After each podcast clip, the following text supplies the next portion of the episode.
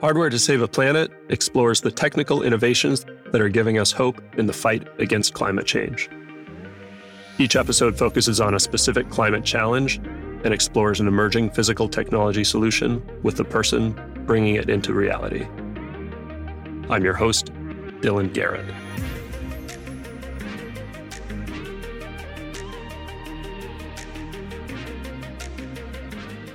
Hello, and welcome to Hardware to Save a Planet. We have two guests today, Dr. Jesse Senko and Dr. Jennifer Blain Christen, and we'll be talking about what they're doing through their work at Arizona State University to protect biodiversity in the oceans.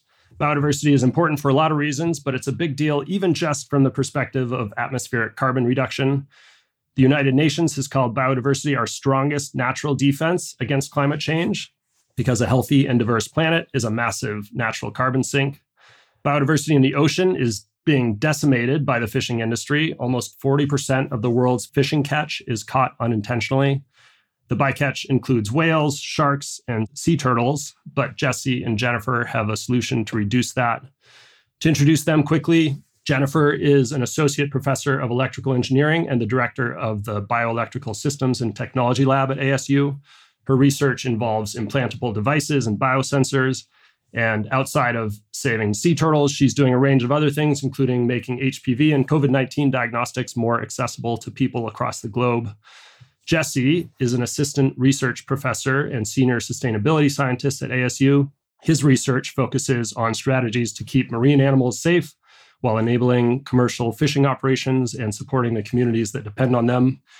This work has been featured in CNN, the New York Times, Reuters, National Geographic, the Economist, NPR, USA Today, Bloomberg, Forbes, and now the cherry on top, the uh, pièce de résistance, the Hardware to Save a Planet podcast. So, welcome and thank you, Jesse and Jennifer, for joining us. Really happy to have you. Thank you so much for having us. Likewise. So, you're both world experts in your respective fields, which on the surface seem pretty unrelated, yet here you are having made something really important together. I'm excited to get to know you both and hear how that came to be. Jesse, maybe we'll start with you. And I just, I kind of have to get this out of the way. You're at ASU, I think outside of Phoenix, right? Mm. Basically a landlocked desert. My mom lives outside of Phoenix. I know, I kind of know the, the area there, landlocked desert, but you're studying marine animals. What's up with that? yeah, I get asked that a lot. So I did my PhD at ASU and then when I was looking for PhD programs, I was really impressed by ASU and our mission to be inclusive. One thing that I really admire about this university is we define ourselves by who we include and not who we exclude. And it, it, sounds a little bit cheesy, but it's important. And a lot of our research with fishing communities and with marginalized people and communities is all about being inclusive and all about including everybody your focus, your research on protecting kind of these big iconic species in the ocean. In your words, Jesse, I'd love to hear why that is an important problem to be solving.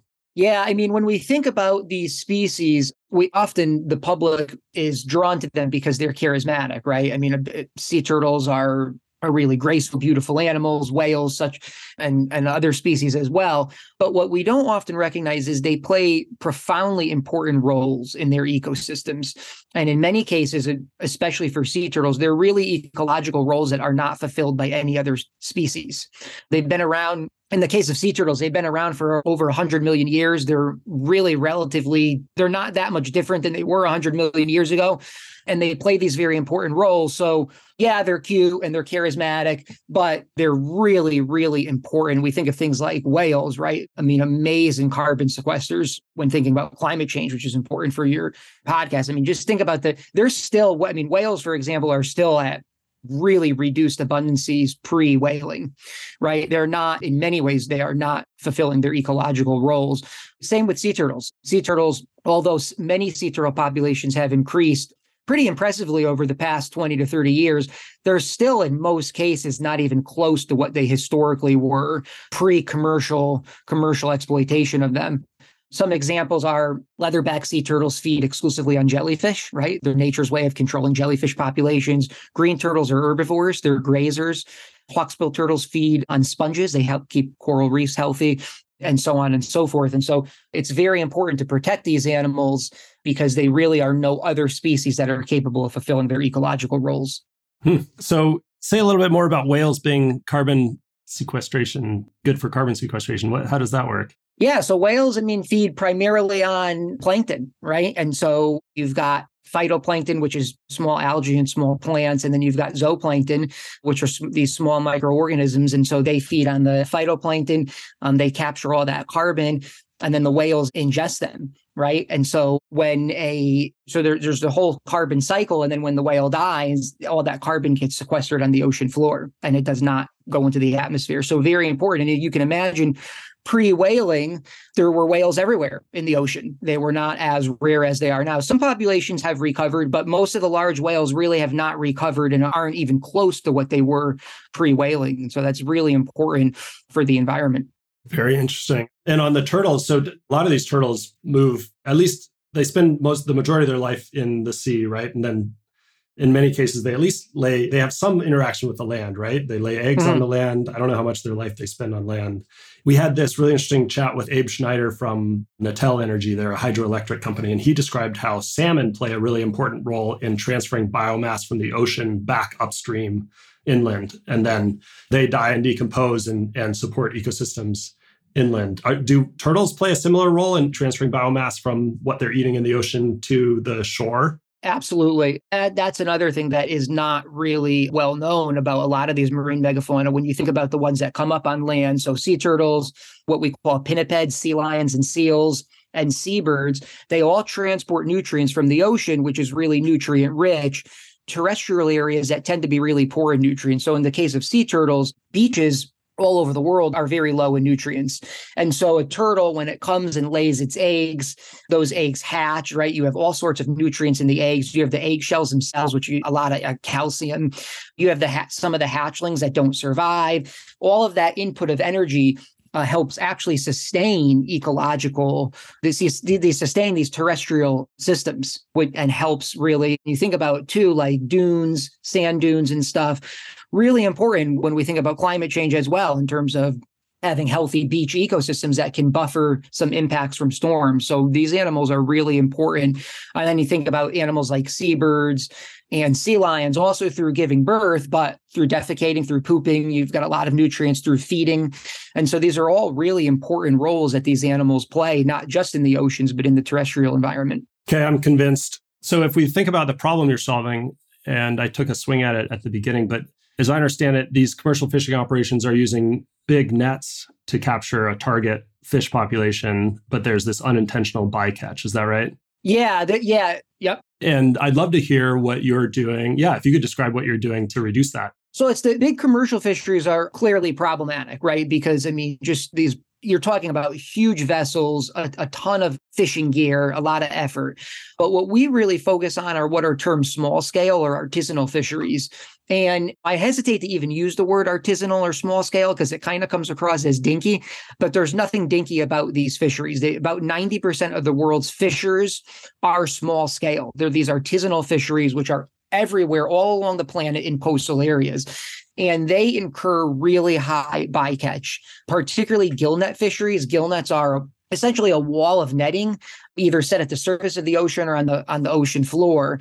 And they can be really indiscriminate in what they catch. I mean, pretty much whatever goes into that net can become entangled. This is really problematic when you think about what we call the air breathing uh, marine megafauna. So animals that have lungs just like us and breathe air. So these would be all your sea turtles, all your seabirds, and all your marine mammals. They're drowning, basically. Yeah, they're drowning. And so they get entangled in these nets and they drown. And then even animals such as sharks that don't have lungs, but they have gills, most shark species need to swim continuously to pump water over their gills. And so even animals like sharks and some other species end up getting killed in these nets. And so they're really problematic from an ecological standpoint. From a fisher perspective, though, they're also problematic because almost all fishers don't really want to be catching these animals because you can imagine they're really difficult to remove from a net. We work in Mexico and our fishers typically fish with anywhere from 400 to 800 meters of net, sometimes up to a few kilometers, depending on the location. But they're out in 16 to 20 foot skiffs and in the Pacific Ocean or in the Gulf of California when you have a three to four foot sea turtle in that net, and then imagine if you've got 10 of them in your net and you're in a little boat in the Pacific Ocean, it's very, very difficult to remove that. And so oftentimes what the fishers do is they just cut the nets. And so that also creates problems for them because they've got to repair those nets. They lose fish catch from them. It takes them time to remove them from the nets. It can also be very dangerous if you're on a small vessel and you've got a bunch of bycatch, particularly large animals and whether they're alive or dead, it's very, very dangerous dealing with these animals and trying to get them out of your net and continue fishing. So these are the sorts of problems that we seek to address. And what is the solution? How are you addressing it?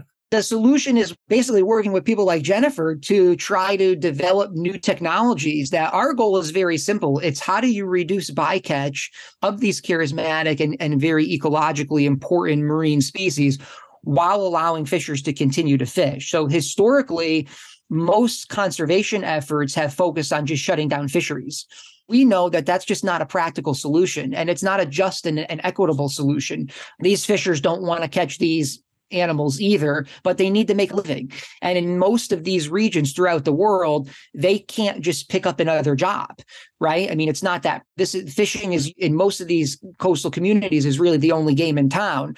The other important thing to recognize is fishers want to fish. Fishers like to fish. In many cases, these are people that have grown up on the water. They take enormous pride and joy from being on the water. And so historically, you've basically had mostly white Western conservationists telling people from typically developing nations that they can't fish or that, that, they have to restrict their fishing effort.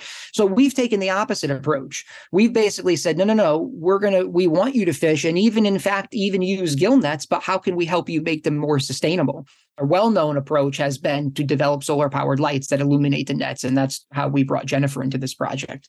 Okay, cool. Yeah, let's talk about those lights and Jennifer's role. Jennifer, as I understand it, you're at the intersection of biology and electronics. That's kind of where a lot of your research lies, but you're not always focused on preserving marine biodiversity. Maybe before quickly before we talk about these solar powered lights on the nets, what are some examples of some other things you've worked on? I work a lot on point of care diagnostics. I work on implantable devices, uh, wearable devices. So my focus is really highly deployable electronics for use in, in what it turns out to be sort of a happy accident, maybe warm and salty environments, because that's what our body is. okay. so that, that happened to work out really well when I was introduced to Jesse. So my expertise is in making electronics work in an environment that usually they don't work in. Okay, gotcha. So inside the body and oceans have some similar kind of technical challenges. How did you and Jesse find each other?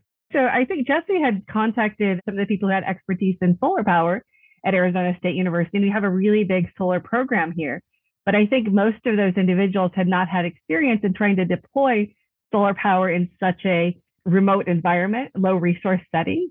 And that also turns out to be a lot of my expertise is, um, especially as the diagnostics. I've worked in a lot of underserved communities, low resource settings. And so I've put a lot of effort into understanding what the needs are and how to design for that really highly deployed electronics application.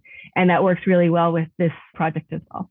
It almost reminds me of like Captain Planet or something, like pulling the best resources from these disparate areas to field the sort of the dream team to make this happen. It's really cool. It's hard to imagine many environments other than a place like ASU where something like that could happen. Yeah, it's one of the reasons I really like what I do here. I get to work with so many different people from so many different backgrounds.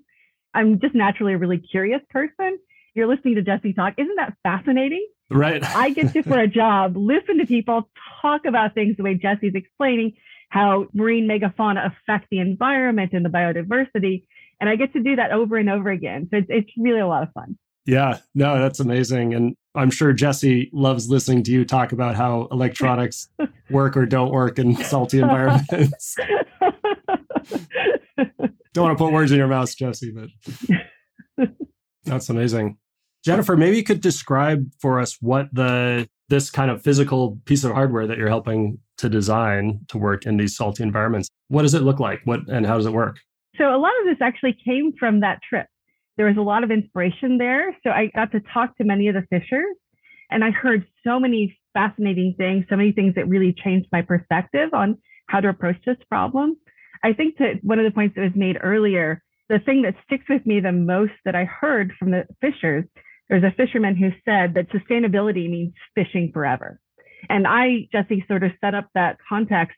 I had thought, well, the, the fishers, they're not going to want to do this. They're not going to want to have to sacrifice some of their catch to be more sustainable. But really, they wanted to fish forever and they wanted their children to fish forever. They want their grandchildren to fish forever.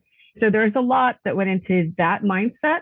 And in addition to that, what we heard is they wanted the lights that were being used previously. We had thought about how can we make them better? How can we add the solar aspect into it? They wanted them to be a buoy. They wanted them to really be integrated as a buoy in the fishing net itself.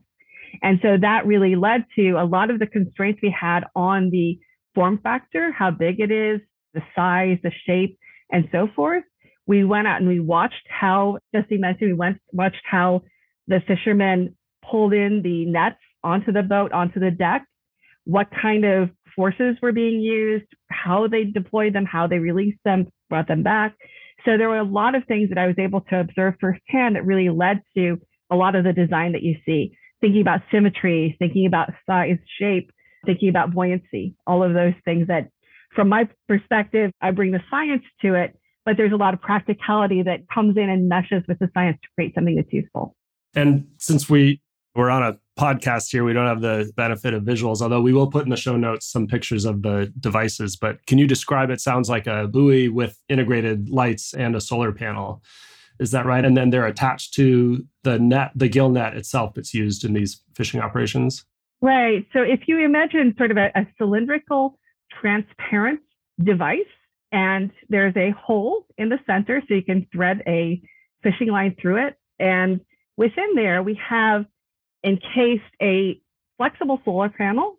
So the solar panels themselves are deformed to fit inside of the cylinder. And what that means is no matter how they're rotated, they'll still have sunlight when they're placed in the sun. Regardless of their orientation, they'll have sunlight hitting them and will be collecting energy. The other thing we did was to put all of the electronics interior to that. And we have a lot of, there's been so many advancements. I mean, really, a lot of my career has been bolstered by the advances in microelectronics, smaller, better, faster. And so the amount of computational power we can put into these things is really quite incredible. So we have a circuit that controls the charging, that ensures that the charge goes properly into the lights. And then we had to think about how to make them energy efficient. And a lot of the work that's taken quite some time has been in how do you determine, determine how much light do you need? How bright is bright enough? And so that's led to some very, very interesting collaborations with Jesse and our graduate students in determining what is the response? How intense does light need to be? How long does it need to be off, on? Can we turn them on and off? And a lot of other really interesting aspects to understanding how to optimize technology in a highly dynamic environment. And I think that's one thing that was incredibly challenging is that there's so much going on in a marine environment in terms of the turbidity or the murkiness of the water. Sometimes there's seagrass, sometimes there's silt. There's so many different potential environments that we have to make this functional in. So we had to really think about how can we modify all of those different parameters to optimize for the particular environment. There's so much to learn. You could spend a lifetime really learning about all these things. So a couple things you said there, I just want to make sure I understand. So there are there's a product today that these fishers use that lights they use they put lights on nets today to deter bycatch is that right part of the reason that net illumination emerged as a potential solution to these problems were that we realized about in the early 2010s that if you stuck either a green LED light or a green light stick, chemical light stick on a net, you can get reductions in sea turtle bycatch. Okay. And we didn't quite understand when we still really don't fully understand what's going on. The hypothesis is that light illuminates the net and sea turtles and other animals swim and they see the net and they they say, hey, this is a hazard. I'm out of here because if I get entangled in this, I can't come up to the surface to breathe. Whereas fish, fish have gills. And so fish may not view it in the same way. A fish isn't sort of doesn't have 100 million years of evolution that it needs to get up to the surface to breathe. Or the fish may not be able to see that certain wavelength or may respond differently from a different sort of being. Fish may be attracted. In fact, in many cases, fishes are attracted to light. So in the early 2010s, we started essentially just putting lights on gill nets, and we were finding reductions in sea turtle bycatch around 50%. The problem is these lights, the chemical light sticks only last about 24 hours, right? And then they have to be tossed. So where do they end up? In most cases, they end up in the ocean. In the ocean. Yeah, or they end up in somebody's backyard or something. I mean, in a lot of a lot of these developing nations where there are intense fisheries, there are not proper ways to dispose of these things. And so you've got chemicals in there, you've got plastic. And then for the battery, the traditional lights, the LED lights were run strictly by AA batteries. And so, one, they were really hard to take off, but two, the batteries only tend to lights only really lasted at full brightness for about two to three weeks, maybe a month max. And so, where are those batteries going to end up? Those batteries are going to either end up in the ocean or they're going to end up, chances are they're not going to be properly disposed of in most of these areas. Apart from that, it's just really expensive. That recurring operational cost for batteries. And I mean, fishers can't afford to be buying light sticks for every day or batteries. I mean, you're talking hundreds upon hundreds, potentially thousands of batteries. They don't even have access to these, right? I mean, in most of these coastal communities, they can't even get this, the amount of batteries. And that's just one boat. And so that's why we essentially said, you know, as part of my postdoc was how can we develop something that basically harnesses renewable energy? And so we went to Jennifer and to other engineers. And one of the first things they told us, which was really interesting, was you got to flash the light. You basically, if you wanted to, we looked at things like underwater kind of like turbines and other things that generate like wave energy. We looked at magnets and things. Basically, we did decide that solar was the best option. But then within that, it had to be a blinking light because if we used the static light, they would have to take it out and basically charge it in the sun. So that was another obstacle to overcome because all the previous studies with the light sticks or the battery powered lights had been with static green light. We were a little nervous, but it turned out that we actually got a better reduction in bycatch from a blinking light. We don't know why, but it may be, you know, just in nature, a lot of things blink because through evolution, organisms have also figured out that that's a way to conserve energy. And so um, it may be that they're more responsive to the blinking light. It's more of sort of a warning type signal. You know, who knows? We don't know. It may be the way that it illuminates the net. It may, it may be a number of different things, but that was the real hard engineering challenge to, you know, to figure out then how do you optimize that for battery power and for battery consumption? And can you still get a reduction in bycatch? And so when we first put these solar powered buoys on the nets, we're all like really nervous. We're like, oh crap, you know, like is blinking light going to work? And we, in our initial trials, have shown close to a 70% reduction, which actually builds upon previous studies. So, very exciting about these initial findings. Okay. And luckily, the blinking works better. I'm curious, how do you validate that? Are, are you just running big controlled studies? We are. We haven't actually, the way I should phrase is the blinking light appears to work better. What we have not done is a side by side comparison where we have the same exact light at the same spacing, at the same direction, et cetera, et cetera, in the same location where we have a blinking and a static light. But what we can say is that a blinking solar powered buoy tends to work a little bit better than a static battery powered or light stick. Now, it may be because of the blinking, it may be because these are bigger and they illuminate the net differently. It may be because of the intensity of the light. We don't know. But fortunately, what we do know is that if you blink the light, it works. And this is really important because fishers, what they do in Mexico and throughout the world is they generally set gill nets around sunset and they retrieve them around sunrise. So most gillnet fisheries will soak overnight. And so we needed that to stay blinking throughout the night. And then what we didn't want to have happen is then pull the nets in the morning and then have to take the lights off and put the lights in the sun. It's just way too much work. So a lot of times what they'll do is they'll just pull their nets in and they'll leave them on the boat during the day. They might hang them up to kind of dry them off and to get some of the algae and other plant matter off the net. And then also just during the day, they're not completely soaking overnight, so they do get some light. We essentially wanted to create a system where the fishers didn't have to think about it and didn't have to actively do it because otherwise they wouldn't have used them because they just would have created more work for them. So that's kind of the beauty of blinking. And now Jennifer can probably speak more to. I mean, I know her and her team did a lot of trials on optimizing that duty cycle and then that that flash rate. That was a, a bit of intuition and a lot of science behind it too. Some of the consideration has to be that we can't design something that only works in optimal conditions. So we had to think about days that were overcast, days that are not going to have that intense Arizona sun that we're lucky to have here. So we wanted to make sure that whatever we used was really going to function well, regardless of what was happening with the weather or any particular transient events that were going on. Yeah, and it's funny because like when we first gave these to the when we first brought them to Mexico and gave them to the fishers, we gave them to them strictly to run for this experiment, and they didn't want to give the lights back. they were basically like, "No, no, we were keeping these," and we didn't have the heart to say no. So we were like, oh, all right, we'll just have to build more. But they're still using them. They're the only fishing community in the world right now that is actively fishing on a daily basis, pretty much with solar powered gill nets, which is really, really cool. And they're reporting virtually no bycatch anymore. That's amazing. And the other cool thing is that it's actually slightly increasing their target catch. So they're get they're seeing about a 10 to 20% increase in their main target catch, which in this fishery is oh, wow. yellowtail. It's a type of amberjack. Yeah. So they're obviously excited about it because at the very least it's not reducing what they're going after. And now they're not having to remove turtles from nets every day. Then the other thing to keep in mind is like they don't want to be killing turtles either. I mean, that's this notion. There's this belief that like fishers are just out in it for themselves, and they're they care about the turtles too. They'll tell you, yeah, there's less turtles now, and the turtles are really important for the environment. And in many cases, a lot of what we've learned about turtle biology is actually from the fishers. They know more than most of the scientists because they're out there every single day and they don't want to see them decline. And they, a lot of fishers have told us things like, yeah, when the turtles started declining, so did the fishery. So it's really important. So they're really excited about this. This is why we're so excited about the collaboration with Synapse because we're like desperate to get more lights built because it's challenging to build lights in a university setting. And so we've been contacted now, I think now five different continents from scientists all over the world want to use these lights and want to test them for all different species and fisheries. And it's been a little depressing because we're like, no, sorry, we don't have enough.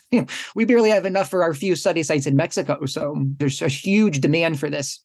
Oh, it's a good problem to have. Yeah, right. And just to highlight it, I think that there's a really important takeaway there. The fishers are not the villain of this story. Like they are looking for this solution. Their interests are aligned with sustainability and protecting biodiversity. And yeah, so that, and I think that might run counter to kind of the surface level interpretation right. people might have. So that's really important. So since you you mentioned Synapse, actually, I'd love to just talk about that. Jennifer, as we take this to the next level, what are some of the challenges and how is the Synapse team going to help you get there? Sure. So, uh, Jesse mentioned it's been really challenging in a university setting to try and create enough of these illuminated buoys to run the studies to distribute to the people who'd like to use them. And so I'm really excited to bring in some of the expertise from Synapse to help us figure out can we refine these? Can we make it better? Anything you create in engineering, there's always things that you can do to improve, to refine, to reiterate. And so I'm, I'm really excited about that. My expertise is really in the electronics themselves. And so I, I'm excited to work with people who have a little bit different expertise, maybe in some of the solid mechanics. Can we make the structure of the buoy a little bit better? Can we maybe modify the way that we've put the different components together to make it maybe a, a little more functional for the fishers? And to really think about how this optimization problem can be solved. So it'll be great to work with people who have different expertise and bring that to the table. How many of these lights are we going to need? I think for us, we're right now, we want to move production into the hundreds once they're in the hundreds, we can test them in different areas. What we don't want to do is just flood the market with lights right away because there's still so much we don't understand. And these can be optimized so much better and they can be built better, they can be designed better. But this was a really important step, right? Because it basically showed you can reduce turtle bycatch by harvesting energy from the sun. And that's huge, right? While maintaining fishing catch right now, if we could produce them in the hundreds, that would be a huge bonus. I think then we want to kind of move to the thousands. And eventually, though, I could see a scenario where these are a, a really globally available product that perhaps you could have different lights, you could have different, you can optimize them per fishery. Jennifer's been talking about building like a smart net where actually like the light depending on I'll let Jennifer talk about it, but essentially that a light that could sort of in real time like change its properties based on what species are in oh. the net or in the area. I'm sensing some AI here. What, yes. Tell us more, Jennifer. yeah. yeah. Machine learning is everywhere, right? Yeah. I think one of this also relates a bit to the fishers as well. One of the things that's been fascinating to me is how much the fishers are really kind of engineers themselves they love tinkering and we set up our, our buoys to use little TV remote controls to program them. So we can program them to change the duty cycle, change the intensity, change the period of the flashing. And I think they've had so much fun playing around with the little remote and programming the buoy. So that's led me to wonder, do we want to let them play around with this? Let them do that. But I think within that, we can also do a little bit of autonomous adjustment in terms of sensing what the turbidity is and adjusting the intensity. So if you think about this from the perspective of the bycatch, as they're sensing the emitted light, it's not necessarily how intense we emit, it's how intense it is when they see it. So if you imagine seeing a flashlight in a on a clear day versus a really, really foggy day, it's more important to think about from your perspective, what are you seeing, not what's emitted. And so we can do a little bit of autonomous adjustment based on the local environment to optimize for that particular day, time, ambient environment. And so as the tides are changing, the waves are changing, turbidity is changing, perhaps the number of species that are interacting with the net change, we can sense all of those things and have some autonomy in the emitted flashing so that they are able to sense that and we can reduce the amount of power. Again, really thinking about maintaining enough power to last throughout the cycle or the day of, of fishing. Yeah, that's interesting. Are there other things you're thinking about to kind of optimize for performance? I mean, is it all about I mean, your variables are kind of the intensity of the light, the color of the light, the frequency of flashing. Is that is it just about iterating on those things, or are there other things you're thinking about? I think that we can also think about what the bycatch is in a particular location. So in some locations that may be sea turtles, green turtles. That in another location it may be more sharks or rays. And so as we look at the sensory system for those individual species, we can look at what is the spectrum of light that they are most sensitive to and that does vary per species.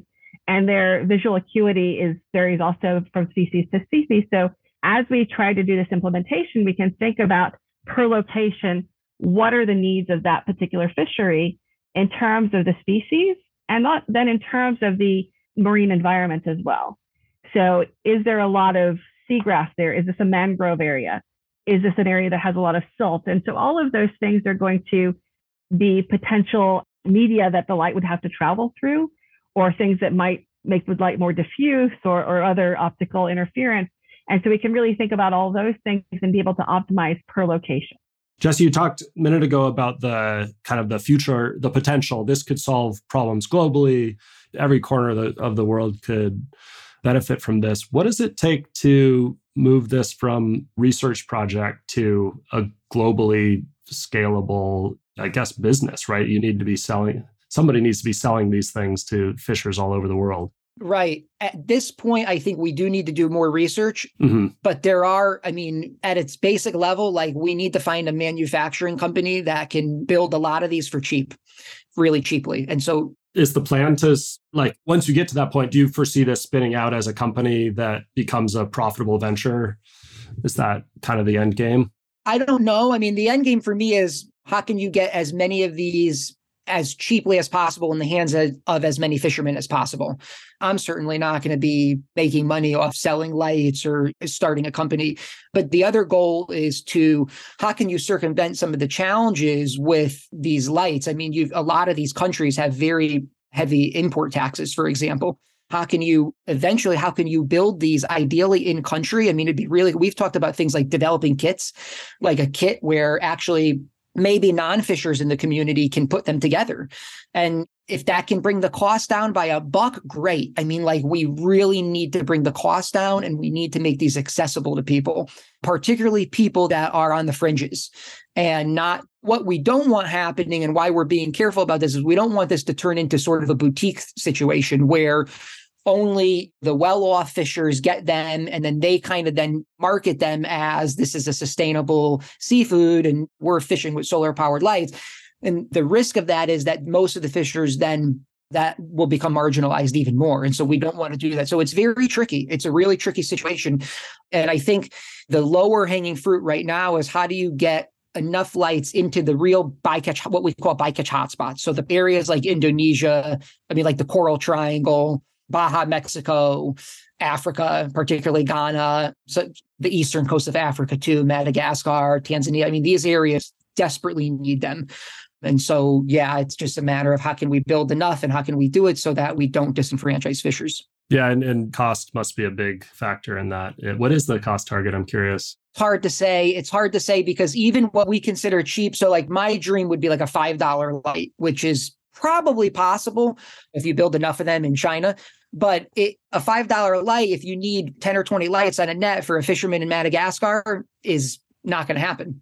So it's also working with NGOs, working with governments to subsidize them, and then maybe even reinventing what a light is. Like, I mean, maybe you have kits and they can somehow put something together that's right. They could vacuum seal something and stick a little solar panel in there and a light, and who knows. To Jesse's point, really, the hope is that this really becomes a mission based endeavor rather than a profit based endeavor. Mm-hmm. And so I think that we really entering a world where we've seen success from many mission-based companies that has become something that is that that can be sustainable, that can have both impact and create amazing products. So it's really our hope that this becomes a mission-based effort that provides not only the lights to the fishing communities, but also if we're able to move production to local to those fisheries, then we can impact the economy sort of twice, right? So again, win sort of situation. But that's really the hope is to focus on that. I think prior to that, as Jesse was saying, we have to have good evidence. I'm still a scientist at heart. I want to do evidence-based work. So we really need to have enough lights to provide evidence that this is something that has high efficacy in a wide variety of environments. So if we could deploy these across the globe and show that the reduction in bycatch is just as good in Baja as it is in Indonesia or Peru or, or wherever Jesse um, can get these lights deployed, I think that will help to move that mission forward. It's been so much fun talking with both of you. I've gone and burned up all of our t- most of our time. so yeah, a few last closing questions, and I think I'll just go Jennifer then Jesse on each of these. So Jennifer, how optimistic or pessimistic are you about the future of our planet and why? So I think I'm a little bit of both. Um, I think that being at a university healthy, sustained by optimism. Like I said, I see Jesse's PhD student who's so passionate about conservation biology come and learn about the artificial intelligence, machine learning, and really work hand in hand with the engineers. And not just one person, but all the students here are so eager to learn, to understand how we impact our world. And so I think the younger people are giving me a lot of hope that things are going to improve, that people do care about our world and are going to put the effort into the into all of the different technologies. And I think we're here talking about marine diversity, but you know, across the globe, whether it's on land, in the sea, in our air, there's so much that needs to be done. And I'm really hopeful that the younger generations are going to really put their hearts into that. All right, kids, we're counting on you. No pressure. Yeah, right. Jesse, what's one other technology company or individual addressing biodiversity that you think people should know about? I would say, uh, in terms of, I'm going to choose an individual, actually, two individuals. It's the brothers that we work with. Their names are Juan and Felipe Cuevas. They're fishermen. They grew up fishing for sharks and kind of fishing a little bit unsustainably, but they live on this island, this little island in this tiny little two acre island in the middle of the Gulf of California. And they are true champions for conservation and for sustainable fishing. They're the fishers that that have been fishing with our solar powered lights. They have convinced other people on their island, but also in their in their nearby fishing communities, that the importance of fishing sustainably, so that their children and their children's children, is kind of like what Jennifer said in the beginning, so that they can essentially fish forever.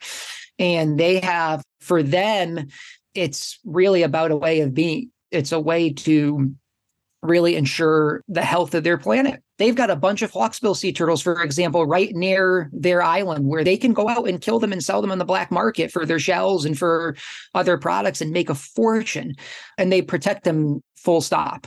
And so these are the types of people that I think we need to really celebrate more. One thing that we did was we nominated them and they won for a Disney Conservation Hero Award, which were really it's in terms of my career, it's one of my proudest moments was nominating them and getting them recognition because I really think the big groups the big NGOs, World Wildlife Fund and stuff, they're obviously doing great work, but they don't need the recognition. We really need to start focusing more on the fishers and people in the community that are making really hard but important decisions to help protect their planet. and we owe them a lot and they do not ever get the recognition they deserve. So Juan and Felipe, true champion, they're really my heroes. And they're just, I really hope that we in the future give more recognition to the people that don't normally get it, but should. I love it. Thanks for saying that. Uh, last question. I've met a lot of people who tell me they wish they could switch to a career that positively impacts the planet in some way. Jennifer, what advice would you give them? So I think that I guess what I do is my what I've done is my career. Maybe I can look to, which is I took what I'm good at. I'm good at the science. I'm good at the engineering. I'm good at the really critical thinking, problem solving. And I take my skills and I try to think about how can I impact? How can I improve quality of life? How can I do something that I'm going to look back when I'm 90 years old and feel proud to have done? I think that for people who want to make that impact, look to what you're good at and think about how can you do something innovative to take your skill set and bring it to a application or to a problem that you feel passionately about. And I think that that's where really interesting things happen because if you have a skill set that's outside of traditional conservation biology, you're going to bring something innovative by taking your skill set that hasn't necessarily been combined and bringing those two things together. That's my perspective. I'm a bit biased uh, because that's what I do. I really find it interesting to try and take different skills that we haven't thought about combining and doing really creative things. To echo what Jennifer said, I will say her engineering students often are the most creative when they take my classes not to poo poo the conservation students, but they really are in the sort of conservation box. And the engineer students get there and they're like, well, why don't you do this or do that? And I'm just like, whoa, like I never even thought about it. That's a great idea. That's very true. But I think for me, I mean, it sounds corny, but it's like, just don't give up. Like, keep trying. I mean, a lot of, on one hand, this new generation, right? They're really innovative, they're really passionate.